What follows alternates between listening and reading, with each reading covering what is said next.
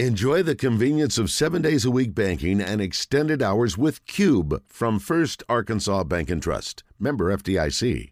Stoerner, play action, looking, punch, throws down the middle, touchdown, Arkansas! Oh my! Clint Stoerner is brought to you by Motorsports Authority.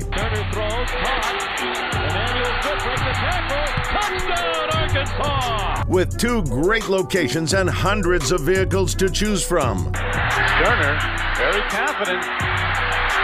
Throwing down the middle. Hey, wait a this Clint Stoerner, he's putting on a show. Check them out or visit online at msastore.com. Play fake, Stoerner steps out of trouble. Wow.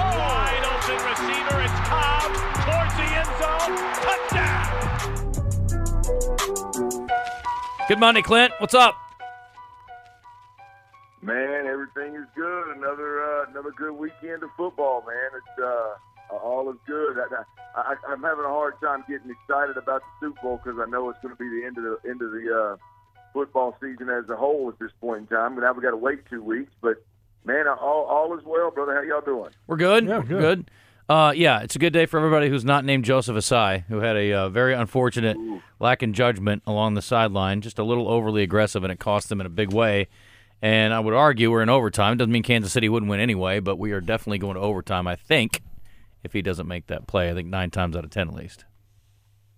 Yeah, that that was uh, that was a tough pill to swallow. I, look, I mean, at the end of the day, I would I would uh, I would would doubt Pat Mahomes would have found a way to at least get a a, a long field goal shot there. I believe at that point in time, with eight seconds left, they'd, they'd had a, a long fifty plus yarder uh, attempt at that point in time. And so, could they have gotten you know five, eight more yards, ten more yards, maybe? Um, but to your point, it, it was clearly a, a major mistake that I don't know. I wouldn't say it cost him the game because I think he gives that defense gave gave Burrow the ball twice late in that ball game in a tie ball game with a chance to go down at least get a field goal and take a lead. They couldn't get it done. But Yeah. at the end of the day, that one play is going to be highlighted over and over again. And I'm going to tell you, you guys know the history all too well. I'm not going to be a guy to sit here and and, uh, and hammer home on a guy about one play costing the team in a, a, a game. I'm, I'm not the guy for that. No, no, and I appreciate that, Clint. You learned you learn from experience, don't you? Mahomes, three twenty six, two touchdowns, and it's impressive considering he was not hundred percent. Unless you're Wes Moore and you believe that maybe he was. I wouldn't say 100%. Okay. I, will say he's 90%. Wes, what did you say earlier today? He was faking. He's a faker. I mean, he was playing it up. He's acting out there. He's running around and making plays, Clinton. Then all of a sudden, the camera's on him. He starts limping. Oh my! Oh my! Oh my goodness! Oh my ankle! it, it reminded me of those kids. It's so immature, but I saw you see it in kids. They'll do this and they'll fake the injury or or play it up for mom or dad, and that's all he was doing. He was playing it up, and it made me sick. I knew he didn't have a high ankle sprain. We talked about it all week. I told you that ankle's not going to impact him, and he's out there running around, making plays, doing the normal things. Not no limp whatsoever. And then he starts walking when the cameras are on him, and it starts. Oh, well, my foot, my foot, and oh, how heroic he is! Well, oh, he's overcoming all this pain. He doing it. No, don't. I'm not buying that. Clint, my boy is feeling salty today. I, I just Yeah, I lost no, respect no, for look, him. I, I, I'm I'm not necessarily to, to that to where I'm not where Wes is, but I do agree to the overall gist of what he's saying. I mean, look, it's hard for me to sit there and go, boy, this guy just overcame, I mean, excruciating pain for four quarters and put the team on his back when the last play that we saw, he ran with no limp for 15 yards and got absolutely smoked out of bounds, and he got up quicker than the defensive lineman did. And so it, it is it is difficult for me sit here and, and really lean into boy, just this is one of those Michael Jordan flu game Yeah. type of deals as Yeah. well. So I'm not quite where Wes is. However, I, I do I do get the uh, get the overall gist of what he's saying. He overcomes his clown show wife and idiot brother. That's enough. Oh. I mean, the fact that he can function as a human being, listen to those two idiots in each ear, is uh, is all I need to see. That's a pretty impressive performance for Burrow. They're I mean, for, off? Uh, for Mahomes. They rubbed off on him. Maybe so, Wes. Maybe so. Yeah, no. Look, the, the impressive. I mean, it was. It was. We're talking about one of the greatest of all time. So Mhm. the standard starts. The standard is through the roof anyway. So, so I mean, when somebody goes, "Oh, he threw for 300 yards and two touchdowns," okay. I mean, we're talking about a guy that could very easily go out there and throw for 505 touchdowns. I mean, we're not talking about a ball control offense that all of a sudden exploded here. Um, but but you know, the, I think the impressive part of offensively what the Chiefs were able to do were they, they were able to overcome losing. And a lot of people talk about Juju Smith-Schuster as their second leading receiver. Uh, look, Juju Smith-Schuster wasn't creating any separation all year long. I don't know what the hell folks are talking about separate creating separation. I think the real problem with the injuries was Kadarius Toney. Um, and, and again, not because Kadarius Toney's this receiver that can all of a sudden create create you know a lot of separation, but he, he is a guy that I believe they game plan more around. Um, you know, in terms of, getting him touches in the screen game, and everybody talks about the years at Florida, the SEC championship with Kadarius Toney. Everybody talks about the Kyle Pitts kid that's in Atlanta.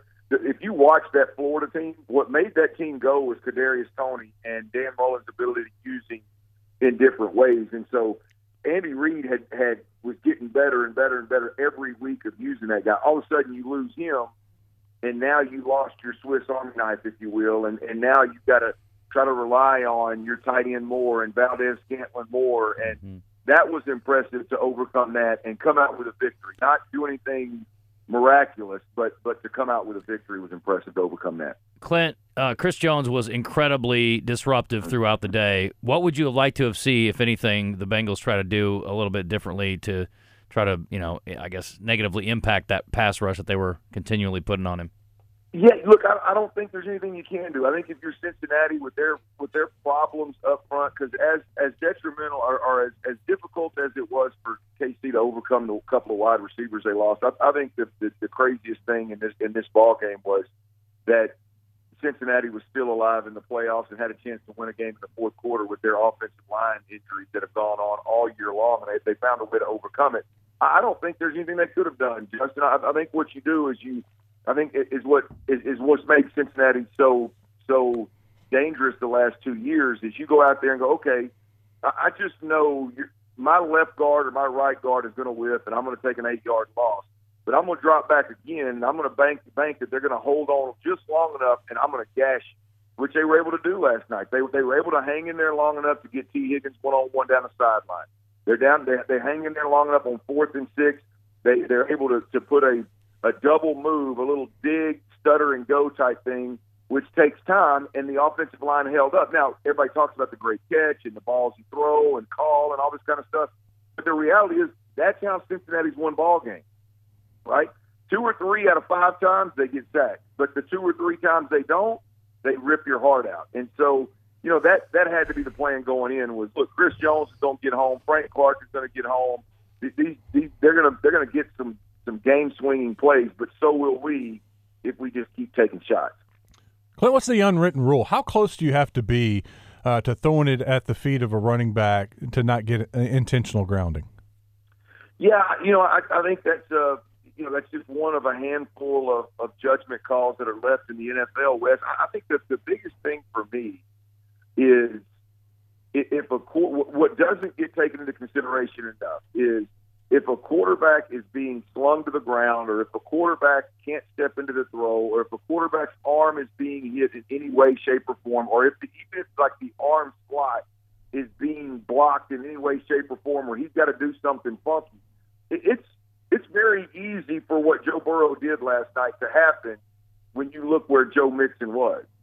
Uh, now, now you get into whether you do it on purpose or was it, you know, you, we can't we can't get into that business. But at the end of the day, what I think the problem is the guy that's never stood in the pocket and had somebody wrapped around his waist or in the way of his arm, and never felt how that can impact a, a, a throw and where that ball may end up uh, I, I think is, is the overall issue. I think they got they got to take a closer look at that. Of if the quarterback's being flung in any way, shape, or form, or if the arm pass is being obstructed in any way, shape, or form. I think that's got to be taken into consideration some way, somehow.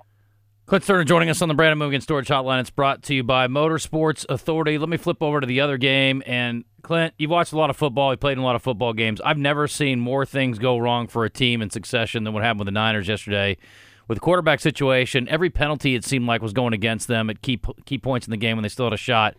you know they they did what they could do, but I mean that's a that would have been a one in a million shot for them to pull that out with all the adversity.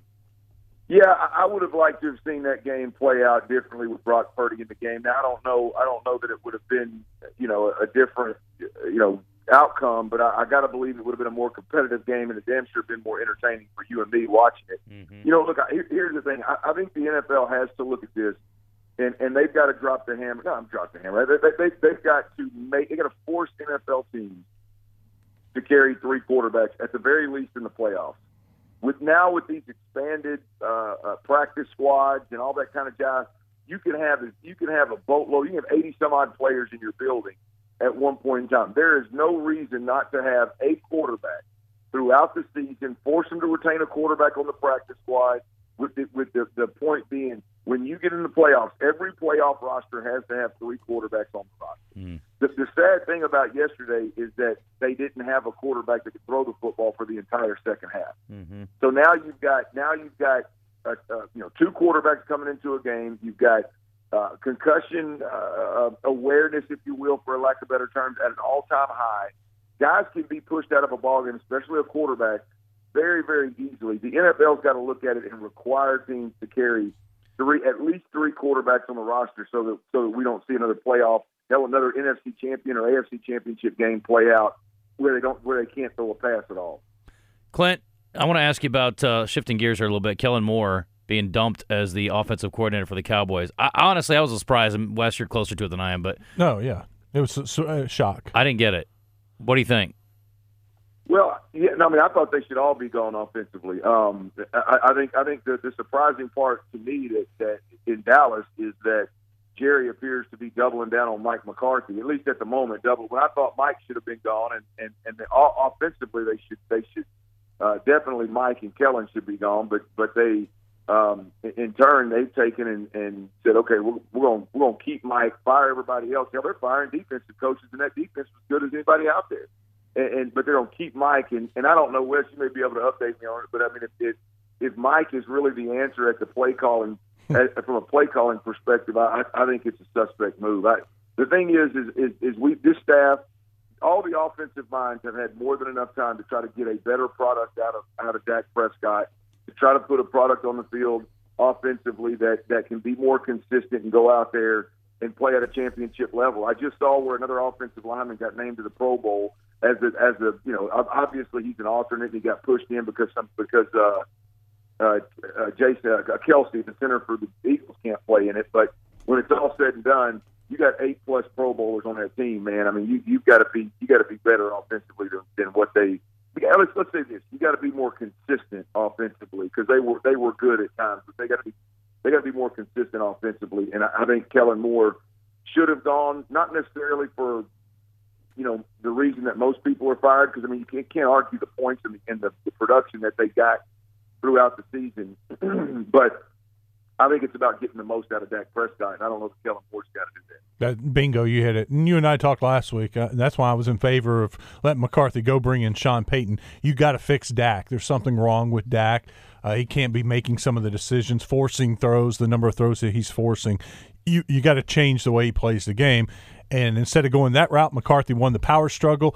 He is staying, and you got Kellen Moore leaving. So now it's up to McCarthy and whoever he brings in as his. And by the way, the quarterback coach was fired too. Well, that's what I was going to say. That's what I was going to point out. No. Like, how much difference would Nussmeier have made if they'd replaced him and kept the offensive coordinator? apparently they felt like not enough, and so they're going to bring in some other guys. McCarthy's going to call plays, and it's on him now to fix Dak. Then they could fire him when it doesn't go well. But they'll have missed out. They will have missed out on Payton. Well, I, I'm telling you guys, the, the guy they ought to go get is Brian Johnson, the quarterback coach out of Philly. He's actually a he's a quarterback at Baytown Lee, so I know him. I know him well. But he was at Mississippi State with Dak. He was at Florida with that with Kadarius Toney and Pitts and that crew with Dan Mullen, and now he's the Eagles quarterback coach. I mean, he's been right there in the middle of, of wrapping an offense around an athletic quarterback. He knows Dak. They've had a ton of success with Dak. That that's the guy they should go get and, and bring into Dallas if you're going to keep McCarthy as the, the the major offensive mind there. Clint, we got to run. We got a lot of time to break down the Super Bowl. We got three calls with you between now and then, so we will hold off on that portion of it. But thanks for the recap on the championship games and your thoughts on the Cowboys. We will talk to you Friday. You got it, brother. Y'all be good. Go home. All right, thanks to Clint Stoerner. And